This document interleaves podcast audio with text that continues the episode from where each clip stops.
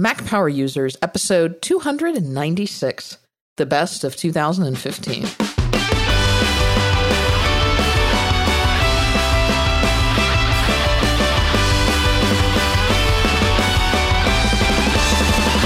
Welcome back to another episode of the Mac Power Users podcast. For the one more time in 2015, I'm Katie Floyd alongside with my pal David Sparks. Hey, David. Hello, Katie. How are you today?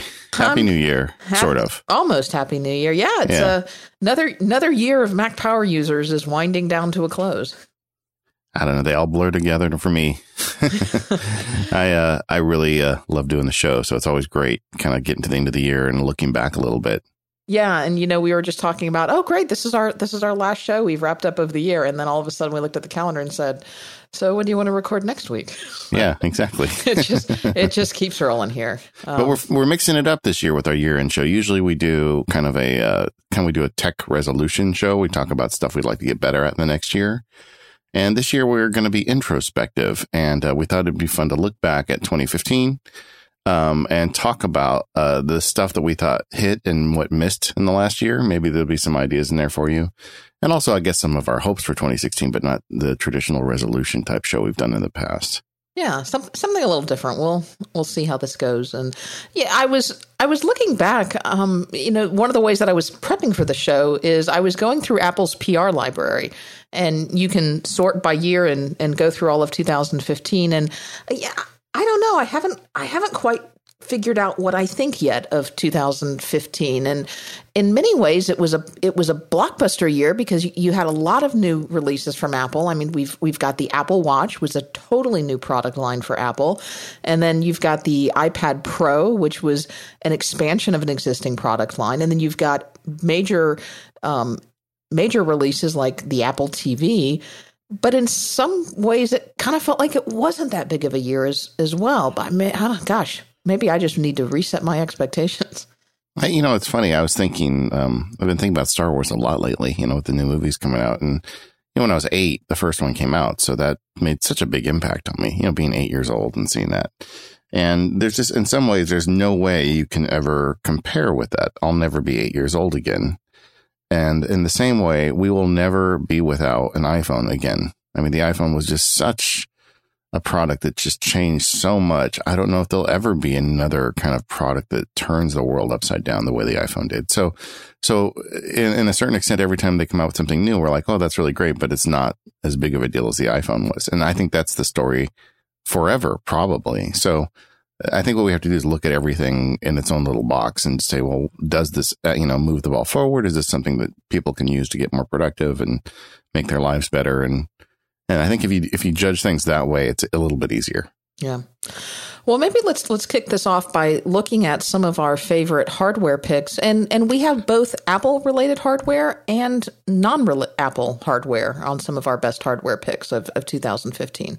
Yeah, and uh, I'm going to go first. The um, I have a controversial pick to, to get it started, and that is the the new MacBook. It's the uh, the new MacBook. We've talked about a bit on the show. It's a uh, it's a new category device. I, I would call it the the new ultralight from Apple. It's super light. The, you know famously, it's got the keyboard that doesn't have the same amount of travel as prior keyboards.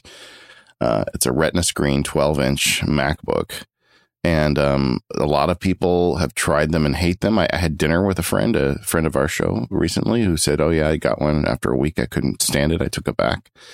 And uh, she obviously is not a fan, but there's a lot of people that are a fan, and I'm one of them. So for me, that new MacBook has been really um, liberating, you know, because I've got, you know, I do most of my work on a, on a Retina iMac. So I have the big screen, but I do have to get out sometimes. And, and for some of that work, I need a Mac. And having one that is this thin and light is really great. And even just like doing work away from my desk at home, but but also out on the road. And uh, this so this year I, I bought it uh, very shortly after they came out. I went to the store, played with it a little bit, and decided I was going to give it a try. I uh, I was initially going to keep it the two weeks and and take advantage of the two week plan if it really didn't work for me, but it worked. And since then, I've been off. I did a couple speaking gigs where I was out of town for a couple weeks. I've um, I did a vacation that was ended up being a very much a working vacation. And that little MacBook has um, has just carried the load for me, and it's been great. The battery life is great. The thinness is great. Um, one of the things I really like about it is because it's so small. I just take it places I never took a laptop before. Um, we have, um, uh, you know, I had a, a 15 inch before, and and there's a certain amount of weight that comes with that, and and um, with my new, you know, work, kind of work life balance, I'm able to go with my family more than I used to. I used to miss out on a lot of stuff that they would do. And now I will go with them. And I know that, you know, they understand maybe I have to go spend three hours working while they're doing something fun, but then at least I get to spend the rest of the day with them and I can bring this MacBook. I don't think I would have ever done that with a 15 inch MacBook Pro. So, um, now not a year in, but probably about nine months in, I really like this, this new computer. Yeah, I I'm a little conflicted about the the new MacBook. Ever since the 12 inch PowerBook came out, I have been on the bandwagon of of smaller and more portable because I, I had the 15 inch titanium uh, PowerBook when when those originally came back and out, and you know a couple generations of those, and then we got the 12 inch PowerBooks and and ever since then, I, and then I think it went, gosh, I think 13 inch MacBooks. I don't remember what the sequence was, but I was constantly getting smaller and smaller and smaller. And, and now I've got a 12 inch MacBook Pro. I'm sorry, 12, 12 inch MacBook Air. And, uh, you know, it's either 11 or it's 13, 13. 13. Gosh, yeah. you'll, you'll hear when Unless we get you get your hacksaw yes. I know you're good with your tools. Yeah. You'll, you'll hear when we get to one of the end of the shows. One of my wishes for 2016 is simplification of the line because there's a lot of stuff out there now. Um, but originally, I, I didn't know which way to go, and I'm still a little conflicted about where am I going to go next. I know that I'm not going to buy another 12 inch or 13 inch MacBook Air because it's it's just kind of the compromise device. So the question is, do do I you know on one hand I'm looking at do I do I just do I just suck it up and go to the MacBook, which which also feels like a compromise device, but it's got a lot of pro- positives. You know, it's it's thin, it's light, it's small, but is it is it too small? Is it too compromised? Um, and make that be my one machine. Or do I go a completely different direction? And do I go, you know, maybe with like a 27 inch, do I go back to a desktop? I mean, it's probably been 15 years since a desktop Mac was my primary Mac. Do I get like one of these 27 inch Retina iMacs and maybe go completely the other direction and go iPad Pro for my laptop? Um, interesting, interesting choices. Yeah. The, um, the new, the, the one thing you left off is the retina screen. And, and to yeah. me, it's, it's just, hu- there's a huge difference.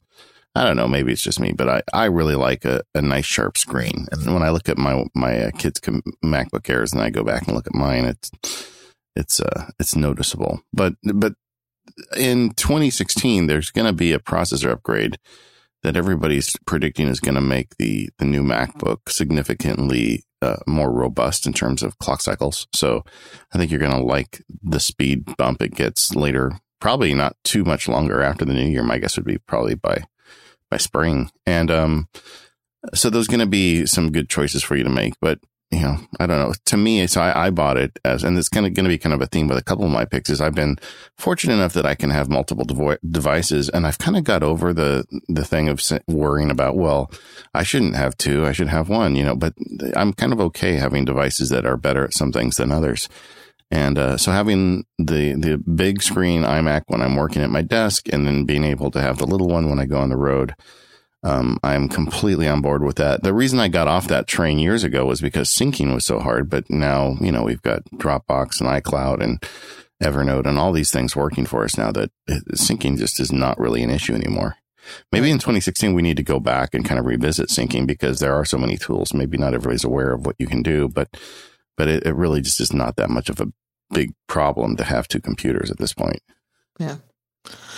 Well, okay. If, so MacBook. MacBook. I, I, I would pick that was one of the one of the shining lights in my 2015.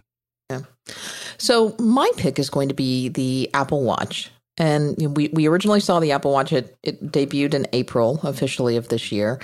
And I've I've had this blog post that I've been meaning to write. You know, everybody's wanting to write these. You know, Apple Watch, how it's been going six months on, and now we're nine months on, and um, you know, the Apple Watch is, is interesting. It was one of these things that honestly, when it was originally debuted, I, I knew that I was going to buy it because that's that's what we do, but I wasn't really sure what its place was. And then as as the time, you know, because there was quite a lead up to the Apple Watch. I think it was announced like three months before it was actually released. And then as the time for the Apple Watch came, I got more excited about it. And it's interesting now that the Apple Watch is here, and now that I've had it for nine months. I, I'm very happy with it. I've I've worn my Apple Watch every day with only a couple of minor exceptions. You know, I, I, didn't take it with me into the Grand Canyon, but that's it. I've put it on first thing in the morning every day after I've gotten out of the shower, and I've taken it off last thing at night as I've I've gone to bed. And so I I love the Apple Watch, and if it broke tomorrow, I can honestly tell you that I would be ordering another one immediately. But at the same time, I'm also not doing nearly as much with the Apple Watch I'm doing everything that I thought I would, but I'm not doing as much as I expected that I would be with the Apple Watch. And and maybe that's okay. You know, the Apple Watch has really for me turned into just a, a handful of things. I mean, one is obviously I use it as a watch. I, have always been a watch wearer, so I, that was just normal expect, expected for me. But for me, it's really having notifications on my wrist and being able to keep my phone put away, not feeling this need to be glued to my phone, being able to have my phone in a purse, in a desk drawer, somewhere else, and not constantly having to be able to pull the phone out or check the phone without this fear of, of missing something important has been tremendous. Um, so that that has been huge with the Apple Watch. And then really the other thing is just having access to Siri, having immediate access mainly for reminders, but for also things like quickly responding to text messages or setting appointments or doing quick one-off things with the watch. It basically it means that Siri's always with me. She's always on my wrist. And so those are really the three things that I use the Apple Watch for. I, I have very few apps installed on the Apple Watch. I'll occasionally use it when I'm in the car to swap music back and forth or things like that using the Now Playing widget rather than my phone. But I'm not using the Apple Watch for much else. And I've decided that that's okay. Yeah, see, that's what I was talking at the top of the show. It's like it's not gonna, the Apple Watch is not it, it change the world the way the iPhone did. Uh, all that being said, boy, it sure is useful. I, I was out doing um, some shopping for the holidays. You know, we're recording this right before Christmas, and the um, and I was with my sister, who's kind of a, a muggle when it comes to this stuff, and she was just amazed as I was, you know, responding to my daughter who was shopping somewhere else for my wife. And, you know, we were able to get all this stuff done and my phone stayed in my pocket the whole time. And, um, now she's interested in one, but the, I think it, it does change things. If you're a iPhone user, it's something that can up your game. It's not a must have. I mean, all the stuff we said at the beginning remains true, but like Katie, I do think that, you know, it, you're better off with it than you are without it. And I'm a guy who kind of stopped wearing watches and now I wear the Apple Watch every day. And and I'm very used to it. And occasionally, like if I get up in the morning and forget to put it on, I look at my wrist at some point, probably within an hour or two of getting out of bed and get frustrated with myself. So it's definitely something I use all the time. Now, are you still doing uh, fitness tracking with it? I am. There's something about the calibration that's that's not quite right, and it, there's a lot of room for improvement with the Apple Watch. I mean, I went on a a three mile walk the other day and got no activity points, but yet I went to Sam's Club and or you know activity minutes and we went to Sam's Club, which is like one of those BJ's warehouses type things that you have. Yeah. yeah. And it gave me like 10 minutes of exercise. I'm like, okay, what's up with this? Yeah. So. Well, and I think it, it does still need work. And I think they're kind of still just figuring out where it fits. Uh, I think one of the challenges of the product is that it isn't one thing for everybody. It's different things for everybody. So, uh, the fitness stuff will be a big deal to somebody. For other people, will be notifications, and they've just got to kind of sort all that out. And they haven't yet, but yeah, they're making progress. And I, I expect we'll see more hardware from them in the future and software improvements. My wife asked me, she says, "Do you think they'll, you know, give up on it? You know, because you know she gets yeah. the person." You know, I said, "No way. This is a huge deal for them. They're going to keep keep banging away at this thing. So yeah, uh, it's it, not going away anytime soon. I think it is definitely Gen One hardware, and I think one of the reasons we haven't seen many useful third party apps on it is because of a lot of the lagginess and the hardware. Still, yeah. I mean, I uh, I went to check dark sky on my my watch the other day because it we we had a cold snap here. It got into like the low 70s for 2 days, you know, in December. Wow, And, that's yeah. crazy. Yeah. Low seventies. I was I was getting a little nervous about it. I was Yeah. wondering if I might have to go get a jacket or something. Yeah. Do you even own a jacket? I, I have a few light wind, you know, like those SCOTTeVESTs. You have those waterproof things, Yeah. Because it's always raining there. Right. But I, or do you like? Are they made of chainmail so the crocodiles, you know, to protect you? right, that's exactly what they are. Yeah. But my I was checking dark sky on my watch because I, my phone was put away. My phone was was in the other room, and it was like, okay, tap, wait, wait, wait. Oh, the screen turned off. Oh, hang on, got to go back. Tap it again. You know, just that. you know, the thing that I still do with my Apple Watch is my wife and I send each other heartbeats and little smiley faces and hearts and stuff probably once every couple days. I mean, I don't know. Does that make us cute. Mm. weird? Because I, I heard all I, nobody I know does this anymore, but to us, we we kind of like it. We have our own little secret language. It's kind of fun. Hmm. So I don't know. Um, I I think it's uh, I think it's nice. It's it's like it's not the iPhone, but it is a it was it is a pretty nice uh, add to the line.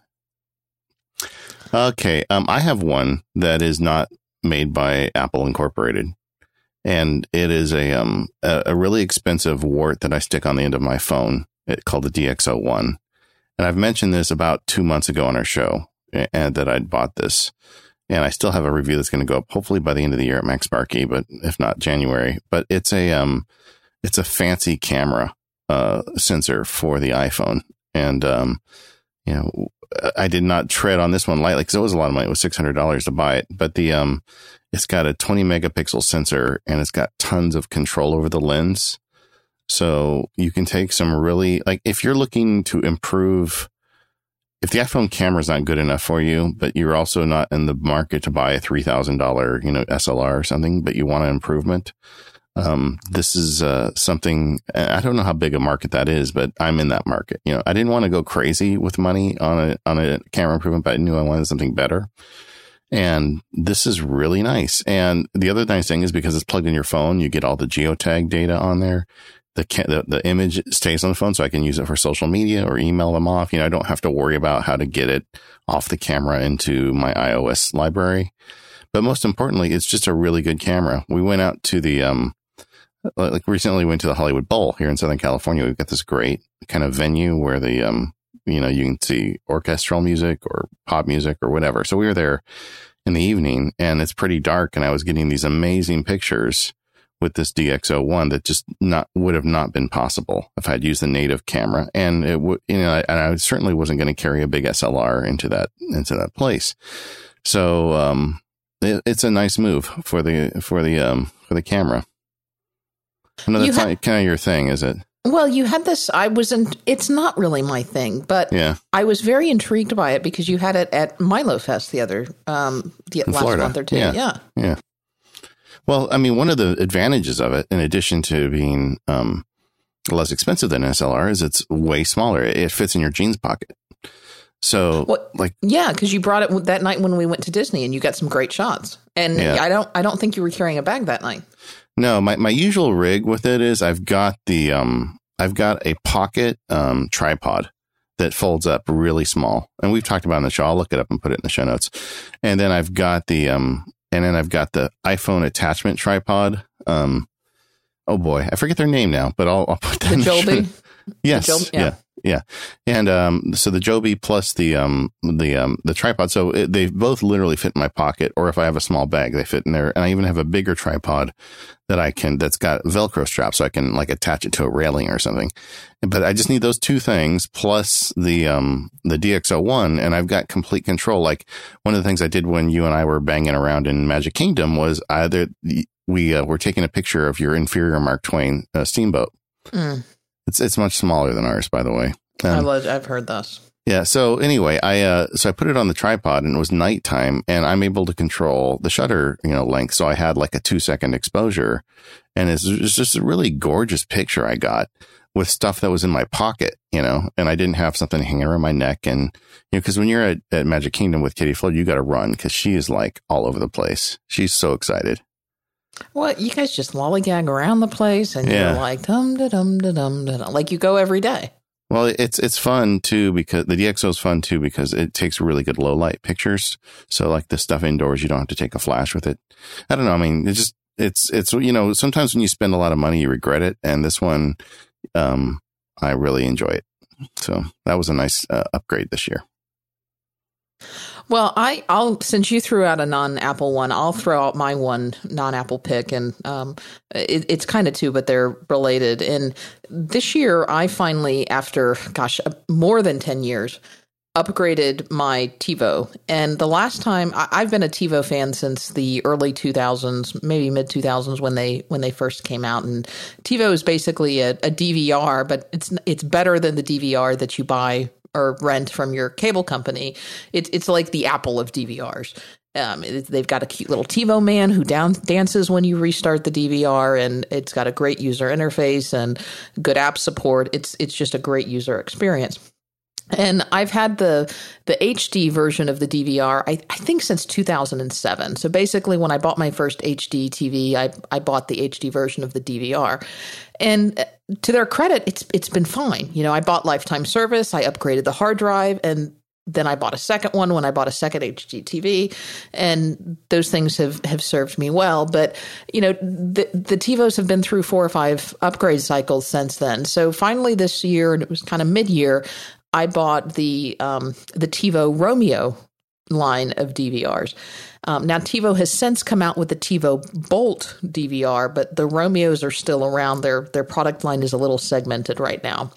Um, so I bought the TiVo Roamio DVR. I I ended up buying the low end version because that's the version that supported over the air antennas and cable. Um, and so I then proceeded to rip the hard drive out before I even turned it on and, and swapped it out with a three terabyte hard drive. Um, and then I also bought a companion TiVo Mini, which is basically their their streaming box.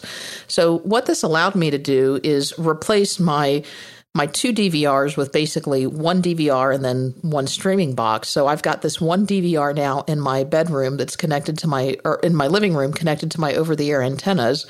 I can record up to four shows simultaneously because it's got four tuners, which is more than enough. The higher end versions have six tuners, which would should be more than enough for a family.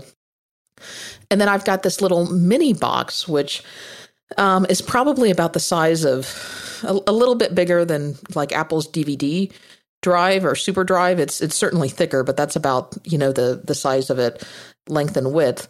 Um, and that I just it's small enough that I've just kind of mounted behind my TV.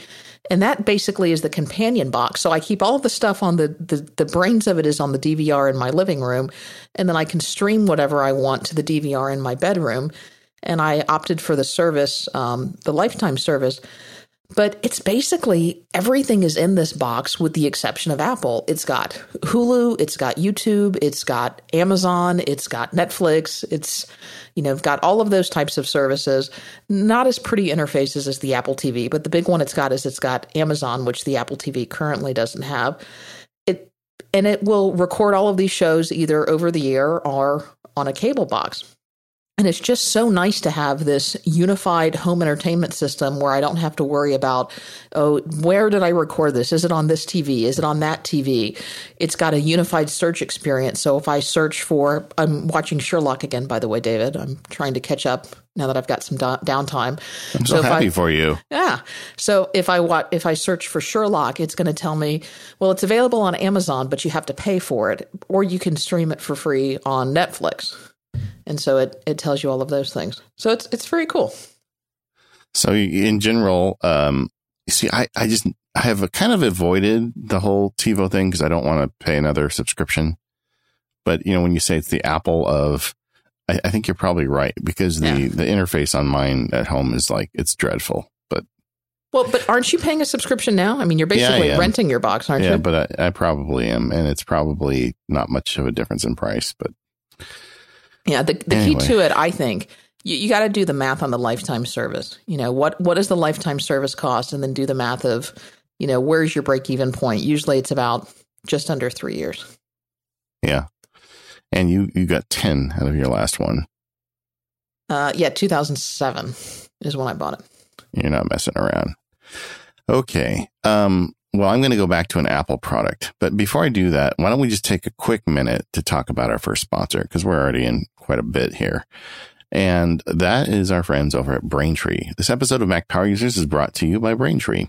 Code for easy online payments. If you're a mobile app developer, check out Braintree. Braintree is the payment solution used by companies like Uber, Airbnb, Hotel Tonight, Living Social, and Munchery. Braintree has made the payment experiences of these apps seamless and magical, and now you can add a similar experience to your own application. With excellent customer service and simple integration, Braintree gets you ready to receive payments quickly.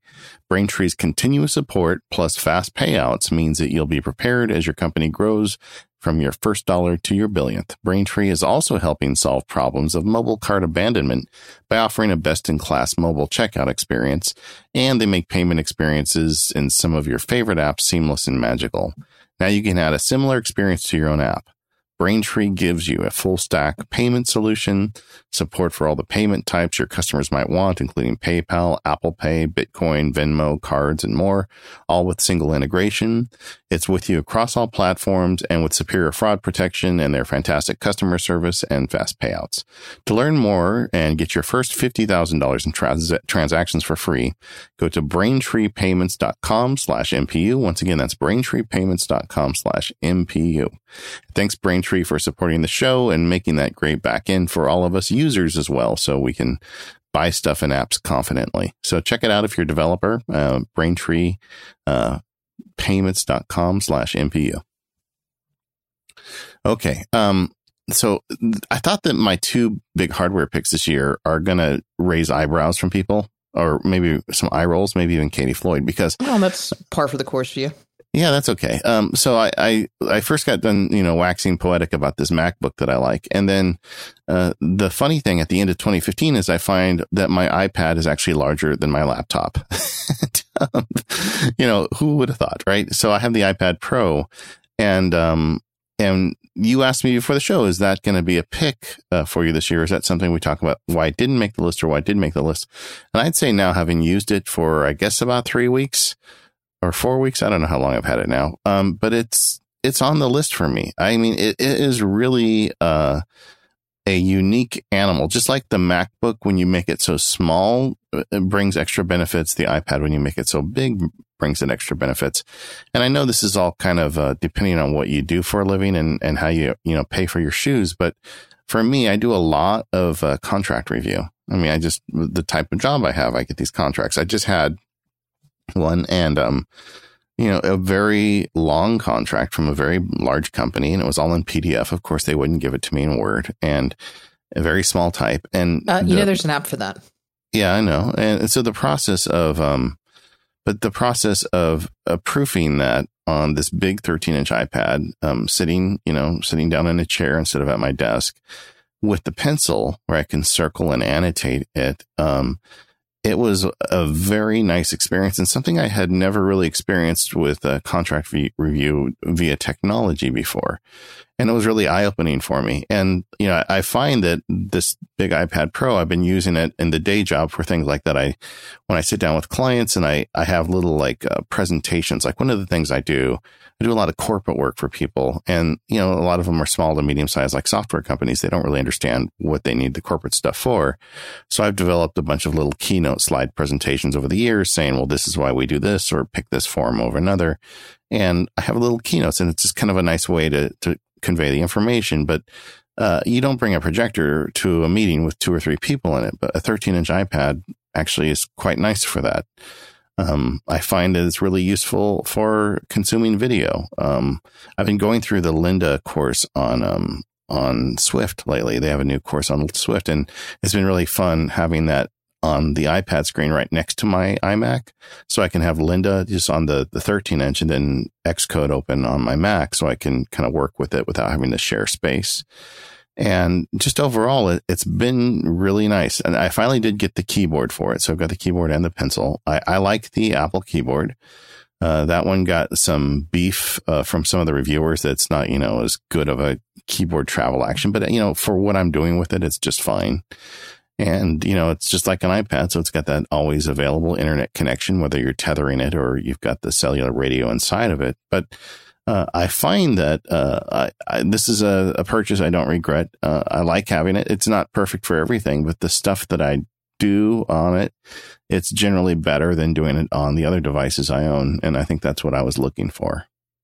So tell me about handwriting on the iPad. I know you're using it for contract review and, and markup. Yeah. Are you actually using yeah. it for any note taking? Um, I've been playing with that, and um, the app for that um, is Notability. That's the best one that I've found. I, have been looking at. There's several out there. Some some of them will even recognize your handwriting. And I, I tell you what names of them are, but I've got my iPad working for me for the show. It's got, it's right now it's serving as a second display to my iMac with all the recording tools open on it. But uh, I think Notes Plus was one of them that if you write uh, legibly, you can actually have it uh, OCR that text. But Notability uh, for so long has been such a great application. In fact, I think I'm going to do something with Notability after the new year to kind of show people how I use it. But the um, it's uh it, that's a good one um the drawing on it has been fun you know me and the kids have been kind of goofing with that i'm not an artist obviously but that's it's kind of fun to have the ability to do that stuff but but you know the practical kind of like use it for work stuff for me has been highlighting and contract review i mean one of the workflows i do with it is you know when you've got a pdf with very small text even when you blow it up uh, the pencil is a very accurate pointing device. So if you want to highlight a certain section just using a PDF app, like one of the, so that would be a workflow I have. I'll, I put the contract up on the screen. I have the, I have the whole thing on the screen. Then I, I um, can highlight with the pencil to get the exact parts I want highlighted. Then I can tag it for a note. And then what I usually do, uh, depending on what kind of um, language I'm putting in though, if it's simple language, not something that's too complex or complex vocabulary, I'll just dictate it into a note into the PDF app using the Siri dictation. If it's something that I'm using a lot of um, repeating words or custom words for, I just swipe over the Dragon Anywhere application because that's got my full dictionary in it. So it does a better job dictating. And I will dictate into Dragon Anywhere and then copy and paste it into the document. But it's a very smooth workflow once you get going with it and you can do it anywhere. And with the big screen, when you need to blow something up to read it better, you can. It's just, um, it's just a very smooth workflow. Yeah. So are you still using your iPad Air too? Are you yeah. now, do you, so are you, are you now, uh, th- this is what I'm terrified of. Are, are you, and I guess it's not a bad thing, but so you've now got an iMac and a MacBook and then an iPad Pro and an iPad Air. And an iPhone. well, yeah, and an iPhone. That's given. So, and an Apple Watch. so that's the full David Sparks load. Yeah. Well, I went to sell, uh, it's not an iPad Air 2. It's the well, original yeah. iPad, yeah. iPad Air. So the resale value on it is not very high. Um, and there are, I mean, the iPad Pro, as many things as it's good for, it's not good for uh, carrying around in your bag unless you've got a pretty big bag. So I um I haven't used it much away from the office or the house, except when I really like if I'm going to a meeting with the express purpose of bringing it. Uh, I haven't figured out yet. I haven't sat in a meeting with a client to take notes while I'm talking to a client on it because I think it might be too much of a curiosity still. Um, I don't want to get in the way, but uh, I, I expect in the next year I'm going to start doing that once I kind of figure out what the apps are and the workflow. Um, the uh, so the iPad Air for the val- the resale value I had on it wasn't very high, so I decided to keep it. And uh, what I've done with it largely is it just stays on the bedside table, and I um like when I sometimes I'll you know I'll lay in bed and go through OmniFocus for the day or answer some emails with it. Um, I, I expect maybe if I was on an airplane, I might bring the iPad Air, but I don't know with the keyboard built in and everything that I have on the iPad Pro, I'm not, I'm not sure how much I'm going to use the iPad Air, but I haven't sold it yet. Yeah. Well, I mean, sometimes it's just worth more for you to have, even if it's just a nightstand iPad. It, yeah. it, it may be worth whatever the resale value is for you to have it as that. Yeah. Yeah. I don't know. But like even just like, like reading uh, comic books and sheet music and just, you know, large print type materials, uh, I just prefer the Pro for all that stuff so much. Yeah, I don't really know where it fits yet. I, I, guess the point is they didn't offer me so much money for it that I was in a hurry to sell it, but I'm not sure if I'm going to keep it either. Right. Well, maybe it's time to move a little bit out of the the hardware realm, um, and let's talk about. You know, I was worried the show would run short. Apparently, that's not going to be a problem. Um, but Yeah, let's talk. apparently a, not. Yeah, let's talk a little bit about the the software and and apps and services that that we um, either have started using or that have gotten significant updates in in 2012, or maybe that we've started using in different ways in 2012 or Okay. 2015. Except it's 2015, isn't it? Yeah. Yeah. Okay. Well, Uh, I think you lost three years there somewhere, Katie. I did. Yes. Just Yeah. time flash. All right. You want to go first? Yeah, I'll I'll start this round off. So one of mine is uh, an app that I use every day for for hours on end, and and that is Overcast Two.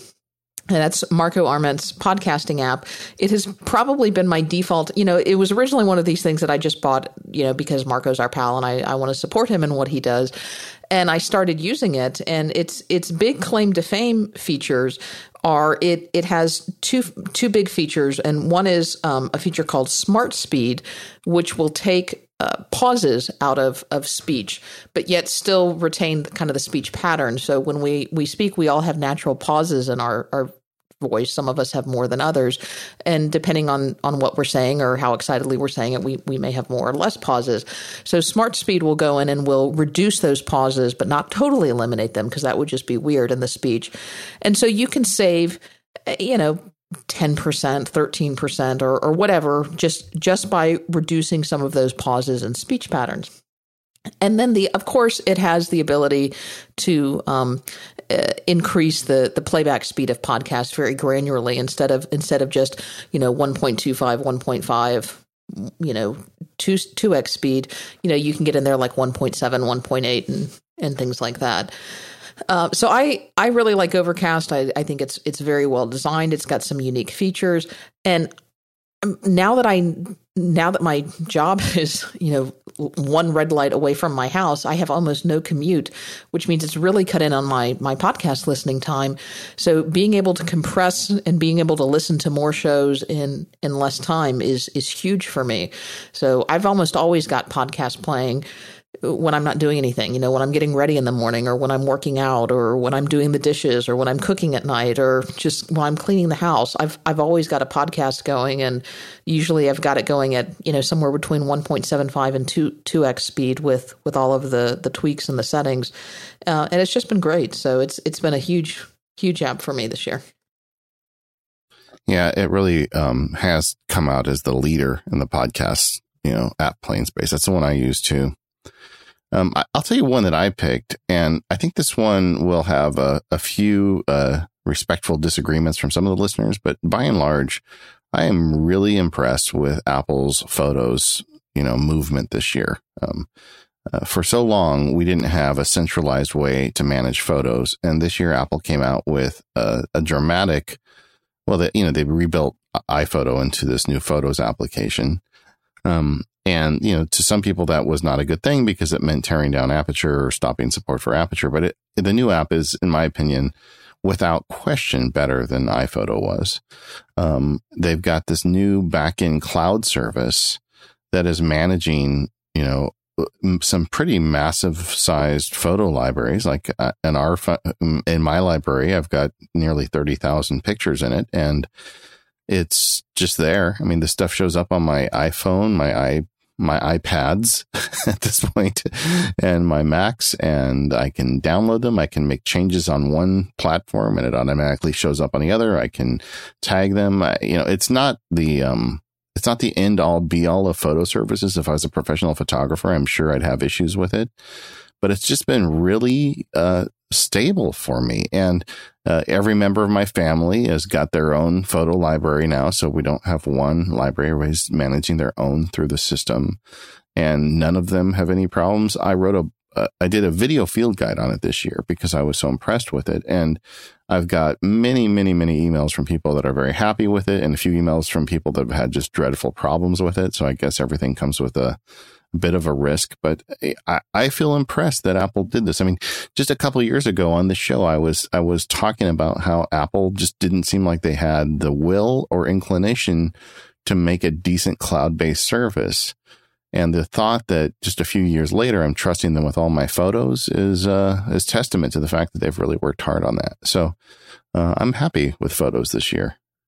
I've I've switched over to photos. I, I enjoy it quite a bit and I've really enjoyed the sharing features within photos because with several family events this year, I've just created shared photo albums and invited several family members to those photo albums and boom, now they now they have the photos from those events, which has been nice. So um, I created a an album that I just I just share with my grandparents and I just put not all, but a couple of random family photos in there, and those go into their their libraries. And I've got it set up such that those are now their screensavers on their computers. And mm-hmm. you know, for for you know elderly people, sometimes when the, they'll just they'll just sit for hours and not out, yeah, but for a yeah. while and watch watch the screensaver go by, and I'll I'll hear them say, "You added new photos to my computer," and I said, "Yes, yeah. I did. It, it was magic." I mean, I, I wish that existed when my mom was alive. I yeah. wish it because it was so hard. I mean, I you know I I used to joke about it. It's like when I'd send her an email, I would send the email, then I'd drive to her house, and then I'd open the email on her computer for her. you know, yeah. that was how I got her email. Right. And um, the uh, yeah, so the um, well, I just wish that I had a way because she was at at one point disabled and really not able to get up very easily. And if I could have been talking to her on the phone and said, "Okay, we'll turn to channel whatever," and then all of a sudden new pictures of the grandkids show up, uh, boy, I wish I had that service. So uh, that that is nice, and that's some of the sharing features. But I'm what I'm talking about is just the general idea that you can take all your pictures on your phone, that they're going to be geotagged, they're going to you know be in the library. If you put them in specific libraries, they're going to stay there. I mean, that's one of the reasons. I think one of the reasons why I was willing to pull the trigger on that DxO1 is because I'm fully invested into this photos library now, and I don't really want to screw around with having a camera that's got things on another stick that aren't tagged and aren't part of the system without me, you know, going to extra steps. Yeah. And, um, I don't know. I, I just feel like they did a really good job. Now I know, and feel free to write me if I'm wrong and oh, you're oh, one will. of those people that had a bad experience because uh, you'll hear it. But I'll tell you, I mean, I've received a lot of email on the subject because I wrote that uh, email. I'm sorry, that photos um, video field guide, and by and large, most people have had similar experiences to me in my, you know, in in if you look at the sample of people that have emailed me about this. Yeah. So I, I, I do have a question for MacSparky, video oh field guide guru. Oh boy. Okay. Um, and I think this is just a limitation of photos, but I have noticed that when I so if I'm going to be the master, the the holder of all the original high quality photos, and then I share them with people in the photo stream, they're getting a much more compressed photo. So, for example, if I've got, you know, let's just say a, an 11 megabyte photo, a, a high quality, high resolution photo that's the original, and I share it out in my photo stream, the person that I'm sharing it with is, is going to get a, a very compressed photo. And then if they then take that photo and want to do something with it, like make a photo book or make a print or something like that, they're they're going to have um, degraded quality. Is, is there any way to get around that? The um, the short answer is no. Okay. Yeah. Not I mean, yet, at least. All right, I'm adding you, adding that to my wish list for 2016. Yeah, you could you could send them the larger photo, but I mean, just in that sharing mechanism, it's not going to. It's going to take down, I think, the least, the, the smallest size it can, and it, I don't think it's going to automatically upgrade that without. There's no switch for it. I mean, that's one of the limitations of the service, frankly, is that Apple doesn't give you a lot of control over it. You just kind of get on the boat and either get on the boat or you get off the boat. And uh, that's yeah. something they could probably that stand was, to improve. That was one of the limitations we came across. Is um, I, I obtained the the photos uh, with with permission, of course, from yeah. my my brother's engagement photo shoot because I'm doing all of you know the, this technology stuff, and my mom wanted to create a photo album for them for uh, Christmas. And so we went over to her house to do it, and I realized, oh, you know what? We need to do this from my computer because I have the high res versions. Hey, you know what? I think before we do another pick, you should do an ad spot. You think I should talk a little bit more about my uh, amazing wedding planning extraordinaire capabilities? Yeah, let's let's hear about it. Well, speaking about that, I can tell you a little bit more about Squarespace, one of our sponsors for this episode. Um, and you too can be an amazing wedding planner with the help of Squarespace by heading over to squarespace.com and entering offer code MPU at checkout to get 10% off. Um, so if you're building a website online, whether it's for a wedding or whether it's for a business or, or anything else, Squarespace is really what you want to do. And in fact, it's really the only place that I considered when I found myself in the position of having to build a wedding website. They give you all of the power you need and take away all of the pain points. You don't have to worry about hosting. You don't have to worry about scaling. You don't have to worry about what happens if the database crashes. You don't have to worry about is your site going to look good on a mobile phone or an iPad. Squarespace is going to let you build a site that looks professionally designed, regardless of your skill level, with no coding required. They've got these easy to use tools and templates. In fact, you know how many wedding templates they have? A lot. I don't know how many, but let's just say it's a lot. So my future sister in law came over one night. We made an evening of it. Uh, we went through the Squarespace wedding templates. There were too many of them. I mean, a lot. And so we found one that she liked. And then we started customizing it. We based the colors based on the, the colors of her bridesmaids' dresses and the colors of the flowers that she was looking at. Uh, we started putting in the details about the reception and her registry. Um, they even had graphics based on um, uh, places that people frequently like to register we started uploading those photos because we had those nice high resolution photos and Squarespace is going to dynamically scale them for the device. And within really just a couple of hours, we had a stunning website that was up and going. And if you need any help, we didn't with this, but if you do, Squarespace has got tons of an- answers for you. They've got 24/7 live support, uh, support with live chat and email, and they've got teams located in New York, Dublin, and Portland who are there to help you. Uh, they've also got a commerce platform, so if you wanted instead of like letting someone shop on your registry, you can even have a button where people can make donations directly to the bride and groom because I hear that's a very popular thing now. Or perhaps make a donation to the website designer was my suggestion, but they didn't think that that was appropriate. Um, and it's it's really economical, especially for the person who was donating the website because their plans start at just $8 a month. Or if you buy a year, you can save even more and they'll throw in a free domain name. So you can get started with a free trial, no credit card required. Just head over to squarespace.com. And when you decide to sign up, use offer code MPU because I did, uh, and you'll save 10% off. Uh, thanks to Squarespace for their support of the show and all of Relay FM. Okay, so you may you you want some um, healthy criticism? Are you looking at their wedding site? No, no. I, am just talking about your procedures, oh. your your wedding planner procedures. Okay. I, I hear two mistakes that you made. Number one is you let her see all of the wedding templates. I know that was a mistake. You, you should really say, was. well, there's only two. There's this. Pick the best two and say either get this one or this one, and then that's that's why easier. it took a couple of hours. It would have taken a lot less time if we yeah, hadn't done that. So that's for mistake number. Mistake number two is you showed her how easy Squarespace is because now she's not going to be as impressed with what you've done for her. See, if she, if you had not shown her how easy it is, she'd be like, Oh, my new sister-in-law, she's amazing. I think she spent like a week building our website, you know? Yeah, that's true. You, you, lost a chance Rookie for some mistake. really great credit. Yeah, exactly. All right. Uh, what's your next pick, Katie Floyd? Oh, my next pick. Um, Due, D U E, Due is uh, an app that's been out for a while, but it got a pretty significant update in uh, 2015 and it's new to me in 2015. I had always mistakenly thought that Due was a task management app. And I don't need a task management app. I use OmniFocus and I'm very happy with that. But instead, Due is really a better reminder app. And again, I don't use Due for everything. And now I really have certain tasks in OmniFocus, certain lists and reminders. And then some really important things, or things that are, I guess important is not a good word, things that are particularly time sensitive, I put in Due. Because the great thing about Due is it has this ability to auto snooze your reminders. So, for example, I've got a recurring reminder that Due tells me is going to go off in about an hour that tells me every Mondays at, at 8 p.m. to take out the trash.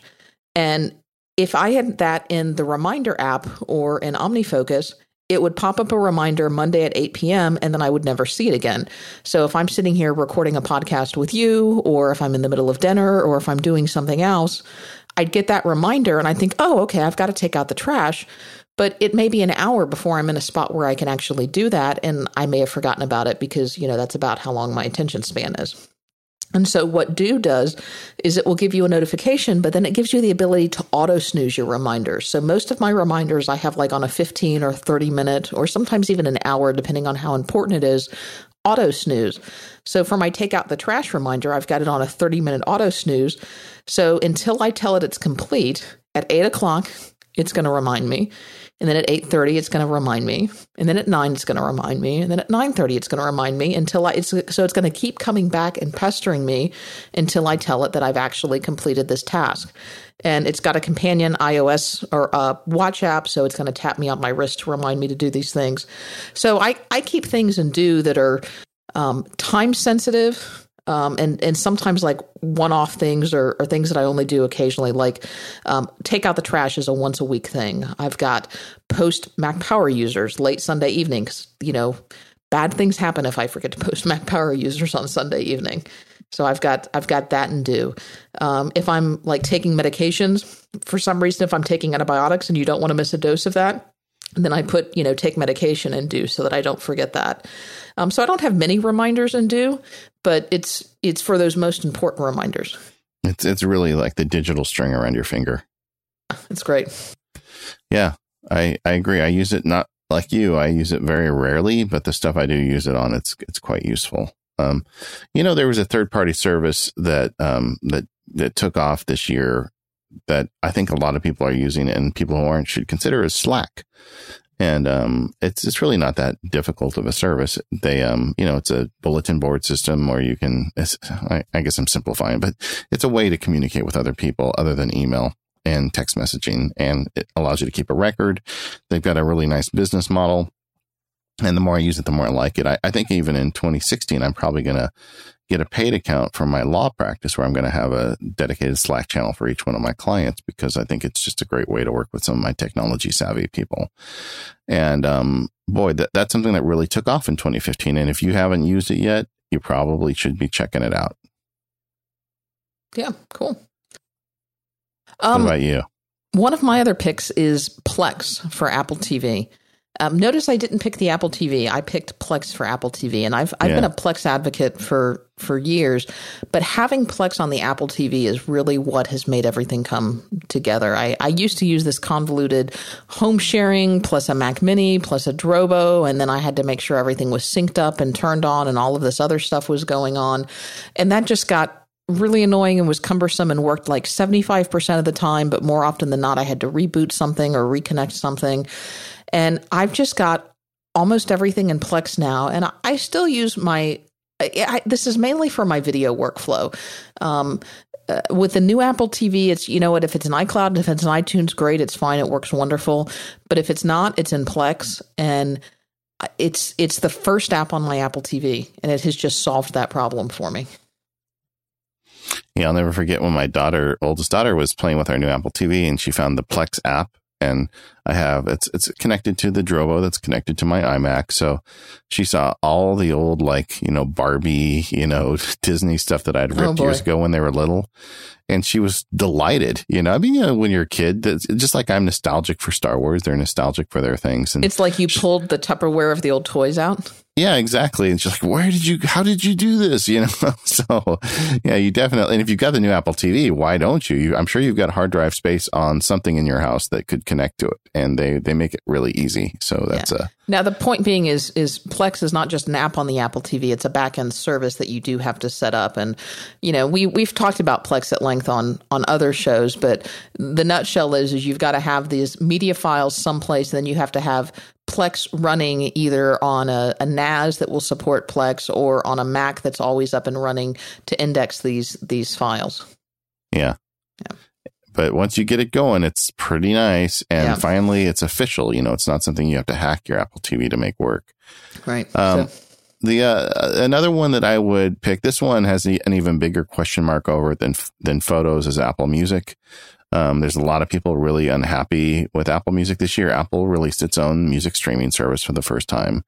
Um, I'm, I guess, once again in that lucky group where I haven't really had much problem at all. It's $15 and my entire family can, you know, eat whatever they want off of the app. You know, anything basically in iTunes is available. And we all have very distinct music tastes and we all love music. So uh, we are they are losing money on us. Let's just put it that way.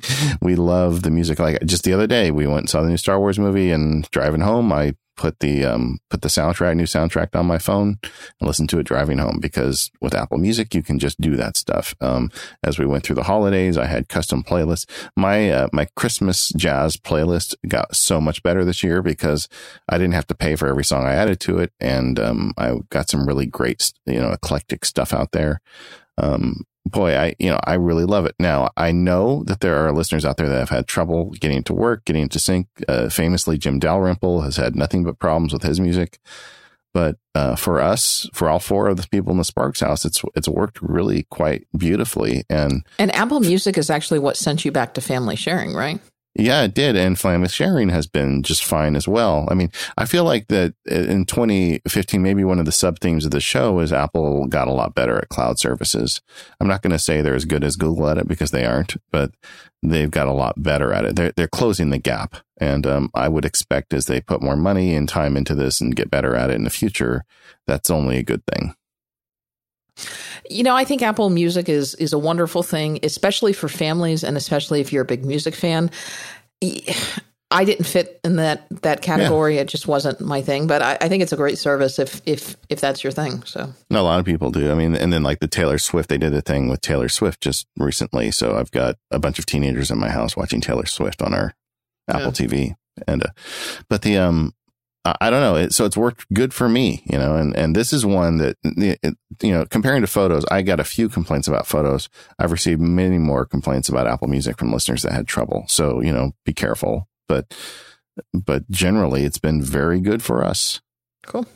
What about what, what else you got for 2015? Um, you know, I would be remiss if I did not mention uh, Tweetbot 4 in 2015 because that is an app that we have waited with bated breath for an update to Tweetbot, and it is finally here. Uh, Tweetbot went universal this year.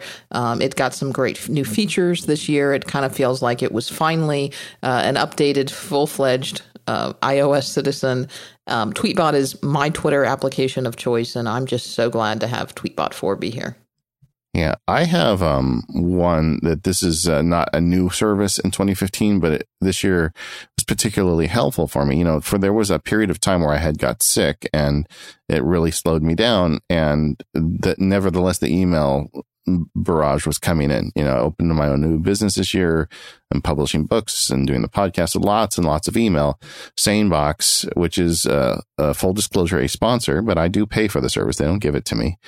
Um, the uh and it really earned its keep this year. I mean because i there was a point where i just was unable to deal with the the influx of things coming at me but i still needed to get to the most important. And SaneBox is the only way i was able to get through it. You know SaneBox is that service that basically filters your email for you. And um we'll put a link in the show notes. You can learn more about them if you want but they um they really earn their keep with me this year yeah, I, I agree wholeheartedly. I don't know if you've ever mentioned it. If you have time to run through quickly, how, what are, what are your folders you have, or how do you have yours set up? Um, the uh, I've got I pay for three different accounts. I've got it on my work, my my MacSparky, my personal account. I've got a bunch of deferred ones, and the deferred ones range from three hours to five days. And so I'm not, you know, against deferring folders. I've got um, on I guess the one that's probably most interesting for our listeners is the MacSparky one, where I've got like feedback. I don't know how it knows this. Oh, but like, yes. I've got that too. It's so great. It, I don't know how it does it, but it figures out when someone emails in that listens to the show or reads a book or something, and it puts it into that feedback when I don't, I really honestly don't know how it figures that out, but it, it does a really good job of that. I've got the later one where it's not as important as an inbox, but still kind of important. I've got one called news where it puts like news item type emails. Um, I've got one because I do some some transactions with um with PayPal because I sell the PDFs and the the videos directly through PayPal as the back end, and it automatically takes care of those for me. Um, you know, I'll do a post on it at some point because I we're already running long on this show, and or maybe maybe we'll talk about email management next year sometime. That's a good idea. We should. There's that. a lot. There's a lot you can do with it once you get it going, and um, it's it's just really a big help because you know, the bottom line is what you really want out of your email is to see the most important ones. If you only have a few minutes, you want to make sure the most important ones get addressed, and that's why SaneBox is worth every penny. So that was that was very helpful to me this year. I don't think I would have got through that illness without, you know, really screwing things up without having SaneBox. Yeah, I, um, I agree wholeheartedly. Um, one of my other apps, and uh, again, full disclosure, they're also a sponsor that I have really increased my usage of this year has been 1Password. And I, I, didn't realize that I could increase my usage of 1Password, but two things have really upped my, my game with 1Password. One is they added, and I, I, I get email because I know I say this incorrectly. I'm going to call it two factor authentication, but it's not necessarily two factor authentication when you have when you're getting the second factor on the same device so they call it something else but like token authentication but but that basically that thing where you get a code that that repeats or I'm sorry, a random code that is auto generated. 1Password added the ability last year to now do that. And then I think it was earlier this year, it got that ability and uh, it got it on their iOS last year. I think earlier this year on their Mac app as well. A second factor authenticate. I don't know. Anyway, but that TOPS protocol. And so now it means that I can just go ahead and log into my devices. I used to use a product called Authy, which is great for managing all those second factor authentications, or I was getting them by text message. But now I can manage them all in 1Password as well. And that's been wonderful. And then the other thing is I've now got Touch ID on my iPad as well as my iPhone. And man, having Touch ID on the iPad is, is huge because it means you can just slide over having slide over and touch ID on the iPad is is huge for 1Password. Yeah, agreed. Hey, I want to talk about our third sponsor today, and that's our friends over at Automatic. Automatic is a connected car adapter, and it plugs right into your car's diagnostic port, and um, you know the one the mechanic uses when you go in. And every car since 1996 has had one of these ports. So you stick it in, and then it pairs via Bluetooth to your phone, to your iPhone. And so when you drive, it connects your car to the internet. It's just a great, great system. I've had them. I bought them for my daughter and my wife because of some of the features I'm going to talk about in a minute. They're just, it's great. And, and they've got a free mobile app and they've got a website. So you can go check it out. And one of the first benefits is trip logging. So when you get in it, you drive somewhere, automatic knows how far you drove, how much gas you used, tons of data about your trip. It even can grade you if you want.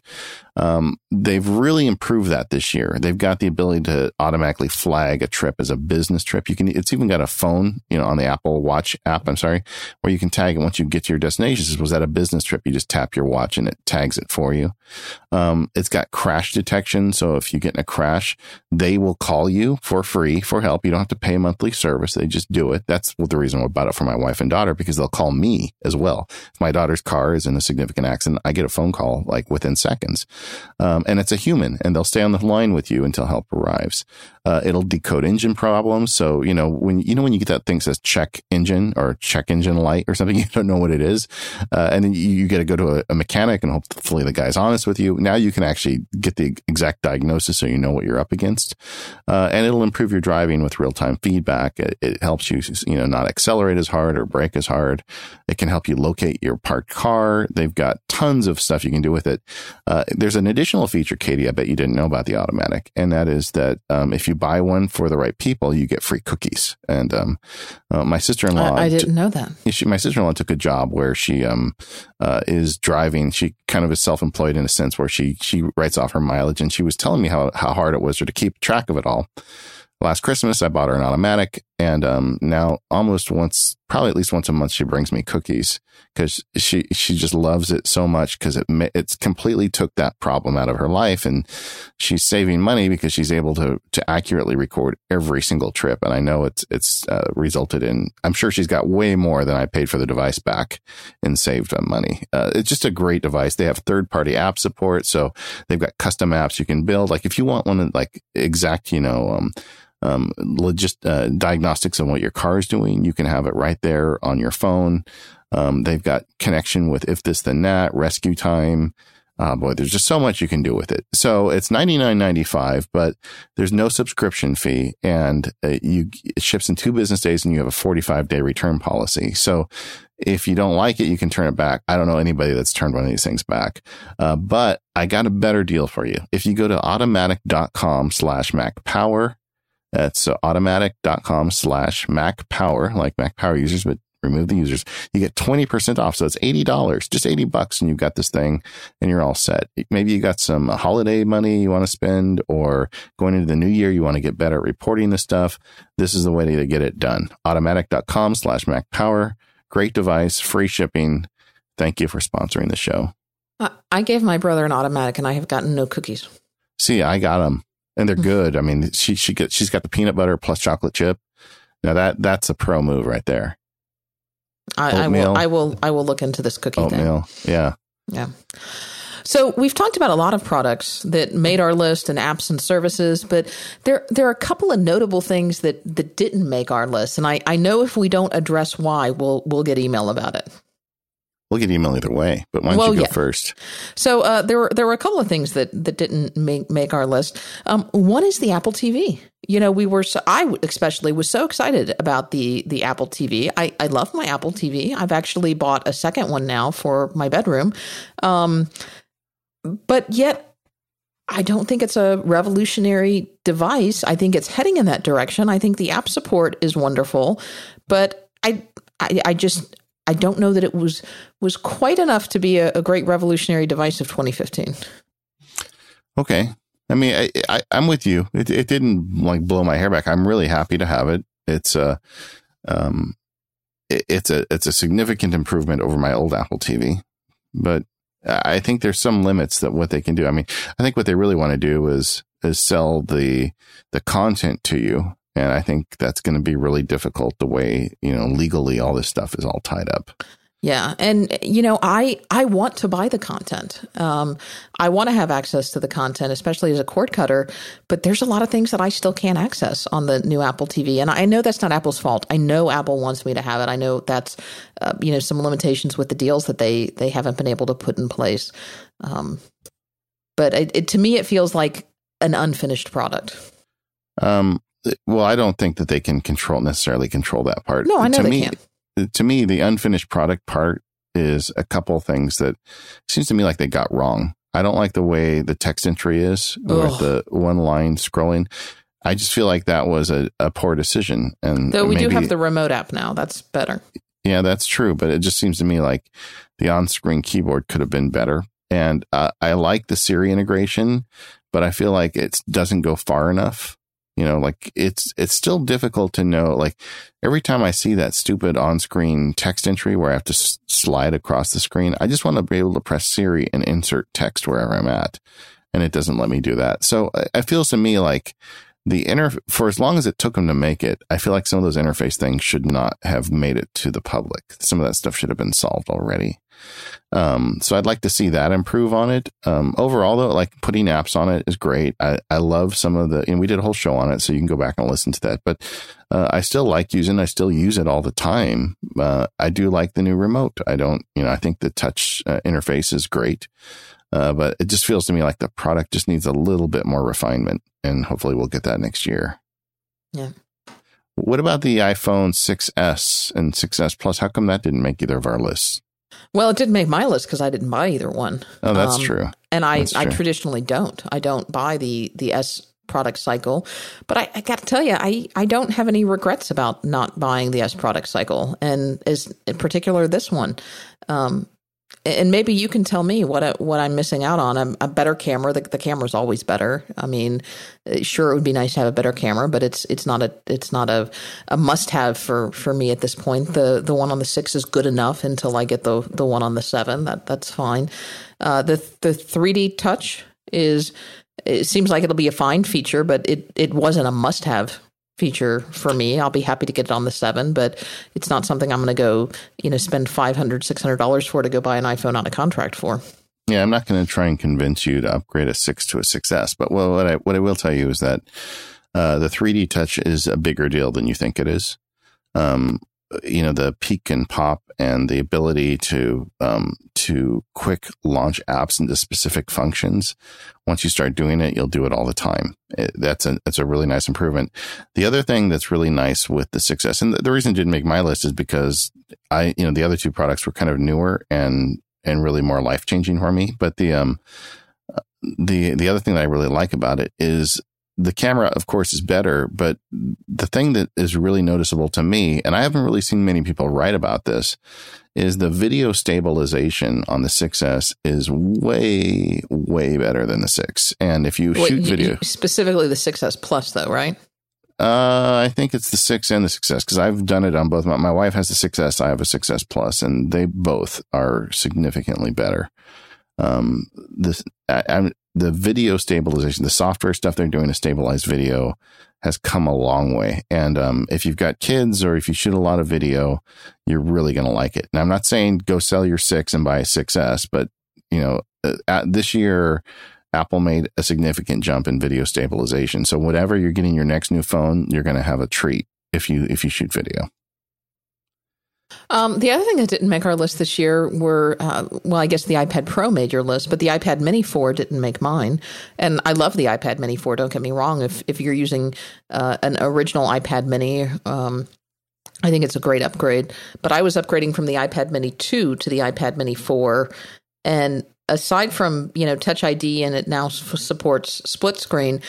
Uh, as someone who doesn't necessarily need the processor power that's in the iPad Mini 4, it, it's a great upgrade, but it's not a necessary upgrade. Yeah, that makes sense. Um, do you want to talk about some tech news from the past year? Because that, that's another thing. Looking back at 2015, we never do that on the show, but we had several people on Twitter uh, raise subjects that they thought we should at least comment on. Yeah, I mean it's been an interesting year in in 2015 for for tech news. Um, one of the things is I think we have to talk about Tim Cook. You know, Tim Cook is is a very different CEO than Steve Jobs was. Um, he is very um, he's outspoken against. Um, uh, the what he sees as social injustices in the world. Um, he's he's you know he's certainly a product guy but he's he's also i think very interested in making the world a better place. And that that makes him an interesting ceo to watch as well. Um, as after we record this you know the the 60 minutes interview with tim cook just came out where he commented on things like like privacy and social injustice and worker conditions and the environment. And um, i think those are things that he he really takes to heart. Yeah. I mean it, it really is his apple at this point. And I, I like Apple's kind of increasing bent towards social issues. I think that a company of that size, I think it's it's interesting and um, admirable that they're that they're willing to put their neck out like that. I mean, not a lot of people would. And they're um, still doing fine. I mean, they're still making money yeah. hand over fist. Yeah, exactly. They're still selling 16 gigabyte iPhones. yeah, we'll, we'll talk the, about that later. Well, but one angle of that story, though, that you mentioned about this invasion of privacy thing, I think that is something that came to light in 2015. I think you and I, and, and probably our listeners, were always aware of this kind of distinction where, um, you know, when you look at these big companies, there's different ways they make money, and Apple has never made their money by keeping your information, whereas other companies do. And there's pluses and minuses for that. One, you know, it's nice not sharing all our information with these companies, but when they don't have all our information, it makes it a little harder for them to provide cloud based services, which in a lot of ways explains why Google is better at some things than Apple and Apple is better at some things than Google. Um, but this year, Apple, for the first time in my knowledge, really started to make a public stink about that. I mean, Apple is is starting to really jump in there to say we are not keeping your private information. That is not the way we do business. And where before it's always been kind of a policy, it seems like now it's more of a public thing that they're using it as a marketing point. And going into 2016 and beyond, that dividing line, it's, it's going to be fascinating to watch how this all plays out. I mean, is it going to help them from a marketing standpoint? Is it going to make people more comfortable using their devices? Is it going to mean that their their cloud based services aren't as good and their devices aren't as desirable? It you know, it's not an obvious answer to that question, but they have drawn some lines this year, and that's a big news story to me. That's going to affect the way this technology evolves in the next couple of years. It's it's a difficult question. It's a it's not it's not easy by any means because there's so many complexities to this issue. Because in encryption can be used for for legitimate purposes and it can also be used for nefarious purposes. That doesn't make the technology bad by any means.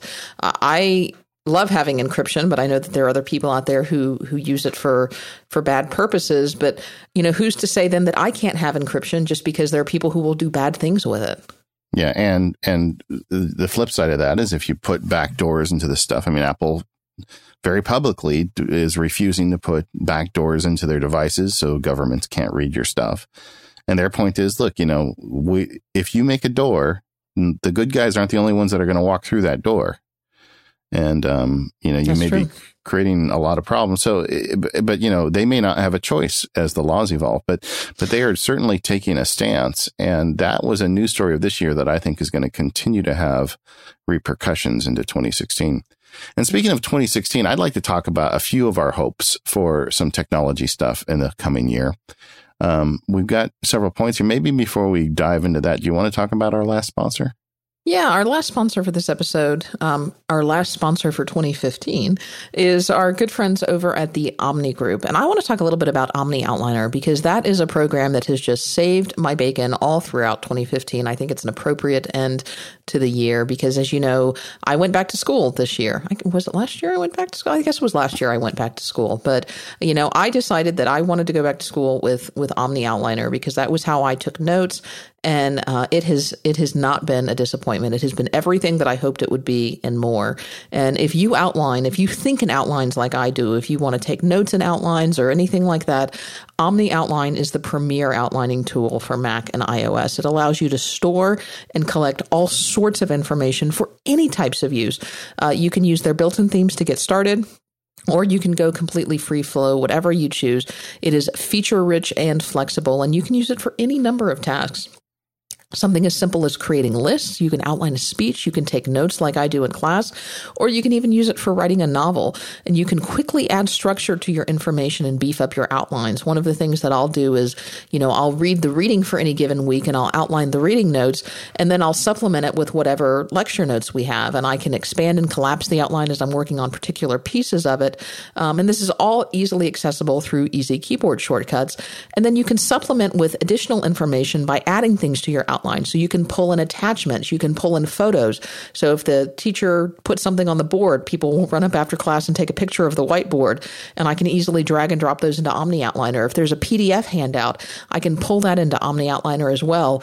Or if there's something that's particularly confusing, I, I don't do this often, but for certain times, I'll click the record button and I'll start recording as I'm outlining, so I can jump back to exactly, um, you know, exactly what was I doing when or what was being said as I was outlining these things. Um, and of course, you can share all of your outlines by exporting them into a variety of formats. And my favorite feature is that all of this information can sync across all of your devices, whether it's a Mac or an iPad or now an iPhone, uh, using Omnipresence, which is their free, reliable, and open source sync solution. So you know that your files are always intact and available. Uh, the Pro version of Omni Outliner brings even additional features like additional export formats, Apple script support, advanced style control, and more. Um, so if this is something that, that piques your interest, uh, head over to the omnigroup.com. You can download and try it before you buy. Get a free two week trial over at omnigroup.com. And all of Omni's apps come with a 30 day money back guarantee. So head over and check out Omni Outliner over at omnigroup.com. And thanks to Omni for supporting our show through all of 2015. Okay, Katie. Now heading into 2016, uh, this is not tech resolutions, but just hopes and dreams. What what are some things you'd like to see happen next year? I'll go ahead and go first. I I think I'd like to see Apple uh, continue the focus on stability this year. Both um, the you know the um, El Capitan and the iOS 9 releases have a lot of nice stability improvements in them where, you know, we got things working together better. I felt like last year when they had that, you know, last year was the big year of integration, you know, where the, the Macs and the iPads and the iPhones all talk to each other a lot better than before. I felt like they were reeling from that. And this year they did a much better job of kind of like tightening down things. I'd like to see that continue in 2016. What about you?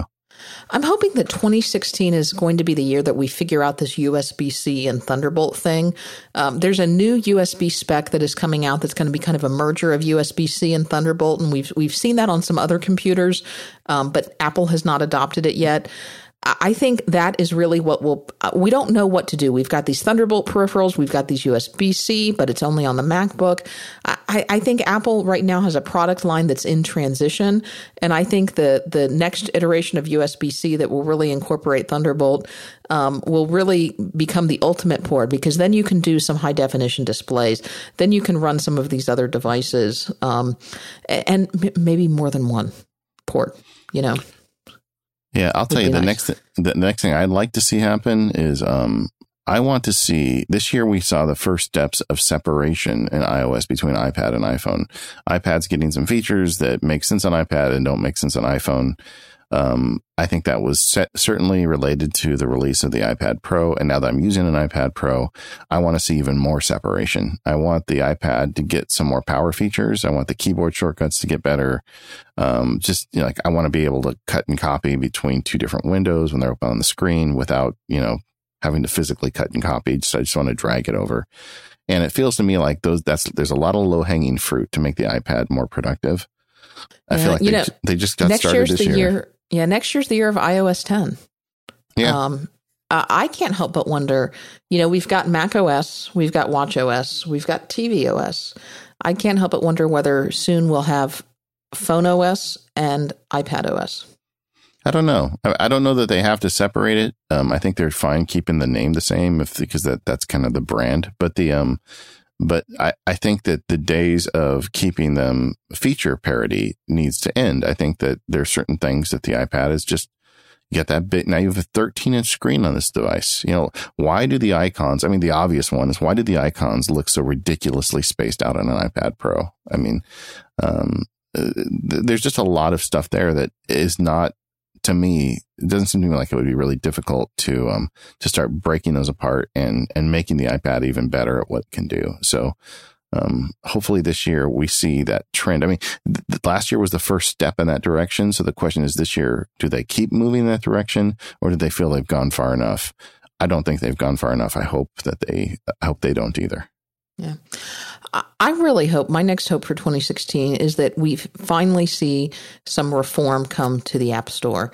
Uh, this year, we saw a lot of problems with the App Store and with the Mac App Store in particular. Uh, it's it's basically been abandoned, and we saw some issues with the security certificate in the Mac App Store. We've seen a lot of not- notable developers leave the Mac App Store, and I personally am seriously questioning whether I want to buy anything other than just, you know, low dollar, low value apps from the Mac App Store. There are a lot of benefits to the Mac App Store, certainly when you're reinstalling devices on a computer and having certain access to iCloud Sync. But there are also a lot of trade offs that come with the Mac App Store as well. And there are a lot of problems in the iOS App Store too. You know, developers are not making the money that they need to be able to make to make this a sustainable business for them. And you're starting to see good developers leave. So Apple recently did some rejiggering of their corporate lineup. Phil Schiller has now been put in charge of the App Store on all platforms. I hope that's a sign that they are starting to take some of this seriously and, and seeing that some change needs to be made.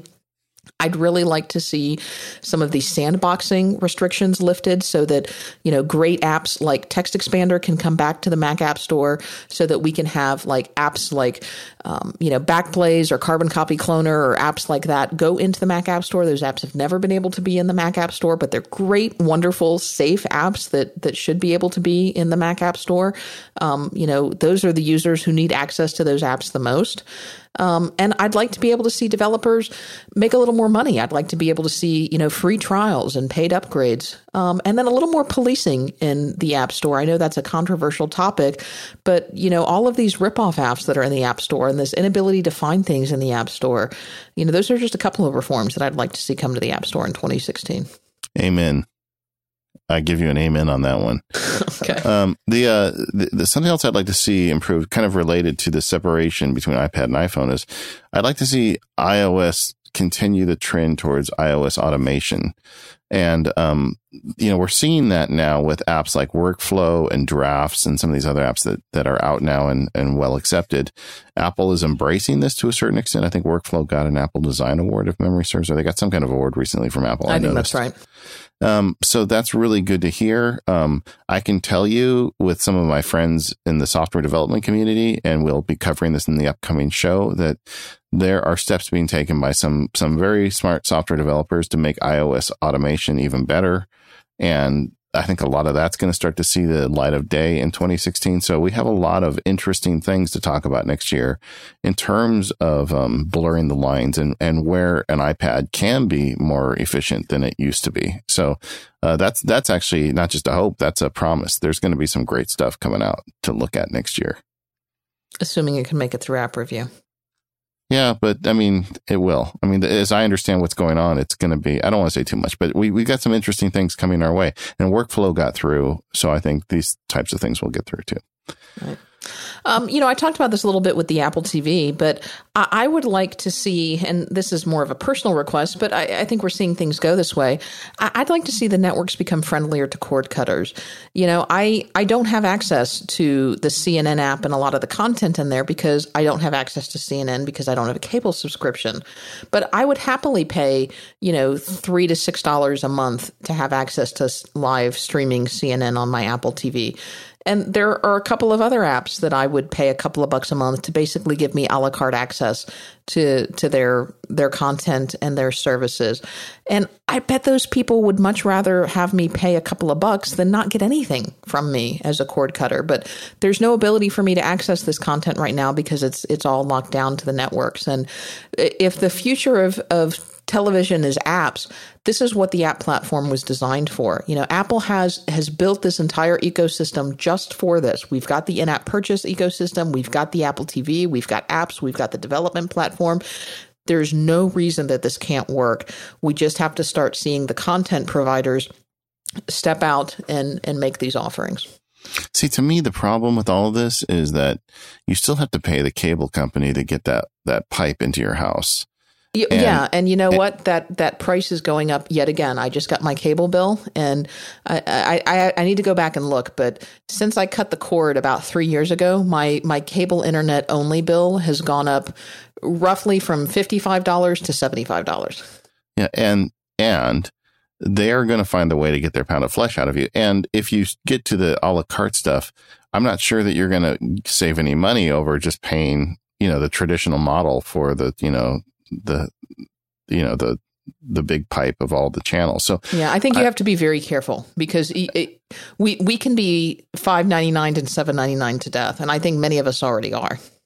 I do think that um, really the the long term solution to this problem would be at some point where if internet became something that was just available. I mean, if the technology got to a point where every city could say, okay, you know, as part of your, you know, our sales tax collection or whatever, we're going to just have internet for everybody.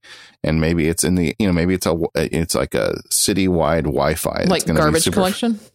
Yeah. I mean, or yeah, well, that would be garbage I, collection. I pay usually, for my garbage collection. Well, I was going to say you pay for that, but I mean, it could be something that's part of your taxes. I don't know. I'm just kind of like blue sky in here, but it seems to me if the technology ever gets to a point where it becomes the effectively a public utility, where, you know, it's not super expensive or it's part, just part of what, you know, the cost of living, uh, then that opens up the option for other content providers to to open channels and things like the Apple TV to really work. But it seems to me that so long as you still got to pay the cable company, it's going to be really hard to make this work where you actually save a bunch of money. I think you're always going to end up paying. So I don't know. I hope I'm wrong. Uh, but we're talking about hopes for 2016, right? So uh, we asked uh, some of our listeners, what are their hopes for 2016? Uh, David and many others wrote in to say, you know, I wish I, Apple would just get a little better at battery life on the iPhone. You know, be willing to make it just a little bit thicker, give me a little bit more battery time. You know, David, for $99, you can buy this accessory that Apple just released. I don't know, with the 6S Plus, I don't have a battery problem, you know, but I really don't I, I don't, it's not an issue for me because I have the jumbo phone, but with a smaller phone, I, I know some people have an issue with it.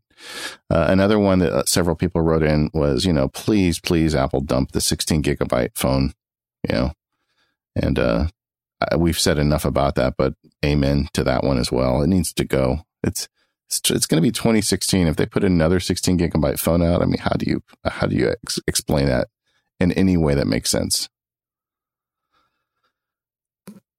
Profit upsales? Yeah, well, that's yeah, that's not the reason I want. It works though. I just was in there with a friend who bought a new phone. She got a 64. If they had a 32 at the low end, she would have bought that. Mm-hmm. Um, Eric and several others wrote in saying they'd really like to see Apple uh, redesign the springboard on iOS. And uh, mm, you that's a good one. You mentioned I, that. I think that wouldn't be a bad idea. I think it's about time. I don't know if they will because it's so easy for people who don't work with stuff a lot to understand the existing system. If you change it, that's going to throw a lot of people off. But at least icon spacing could be improved. I don't know. We'll see. All right, Katie Floyd, we made it to the end of a year. You didn't. Wow. You didn't chase me off. No, You didn't. You didn't run off screaming into the woods. another 2016. You know what? 20. You know what my hope is for 2016? What's that? That we hit episode 300. We're going to. That that's a done deal. That's We're done. planning. We're planning. and and we will have more news on that soon. We've got some plotting and scheming that we've we've got to do with the folks at Relay, but but stay tuned. I expect that we will have an announcement about uh, what special things are in store with epi- for episode 300 because it's only four episodes away And Uh, you told me we wouldn't make it to ten. in the near future. Yeah, well, you know, I'm I am I'm very rarely wrong, but I'm glad that was one thing I was wrong about. But that one was a doozy. It was a doozy. But, you know, Hey, what, if it's the, if it's the only thing I've ever been wrong about in my life, it's it's that's okay. And, and I want to thank all our listeners uh, getting through another year with us. We, I know both for Katie and I, this is just a labor of love. We love doing the show, and this was a very exciting year for both of us, and lots going on. And uh, it was fun to have you along with us for this ride. We can't wait to bring you a, another ride in 2016. We have a lot of great show content planned. We've got some shows on the books already that I think are going to be some of our best ever. I can't wait to record them. Um, thanks to our sponsors today. That's the folks over at Braintree, Squarespace, Automatic, and Omni. Uh, we are the Mac Power Users. You can find us on Twitter at, at Mac Power Users. Katie's at Katie Floyd. I'm at MacSparky. Anything else, Katie Floyd? Um, you know, I don't think we've mentioned our websites recently, David. You do a lot of great stuff over at macsparky.com. And uh, if the listeners haven't already, they definitely need to check you out. And my BB-8 ringtone post is a big popular one right now. Absolutely. Yeah, I went in and did in Logic. I made all the BB-8 ringtones. and Everybody's downloading them from my website. So check that out, macsparky.com. Katie Floyd is over at katiefloyd.com now. Not just not, you know, you, you upgraded that this year. I did upgrade that this year. Yes. Yes. K A T I E F L O yd.com, katieflynn.com. Great content there as well. Yeah, and you can find the show at relay.fm slash MPU. Uh, thank you, everybody. It has been a great 2015, and we will see you next year. Happy New Year.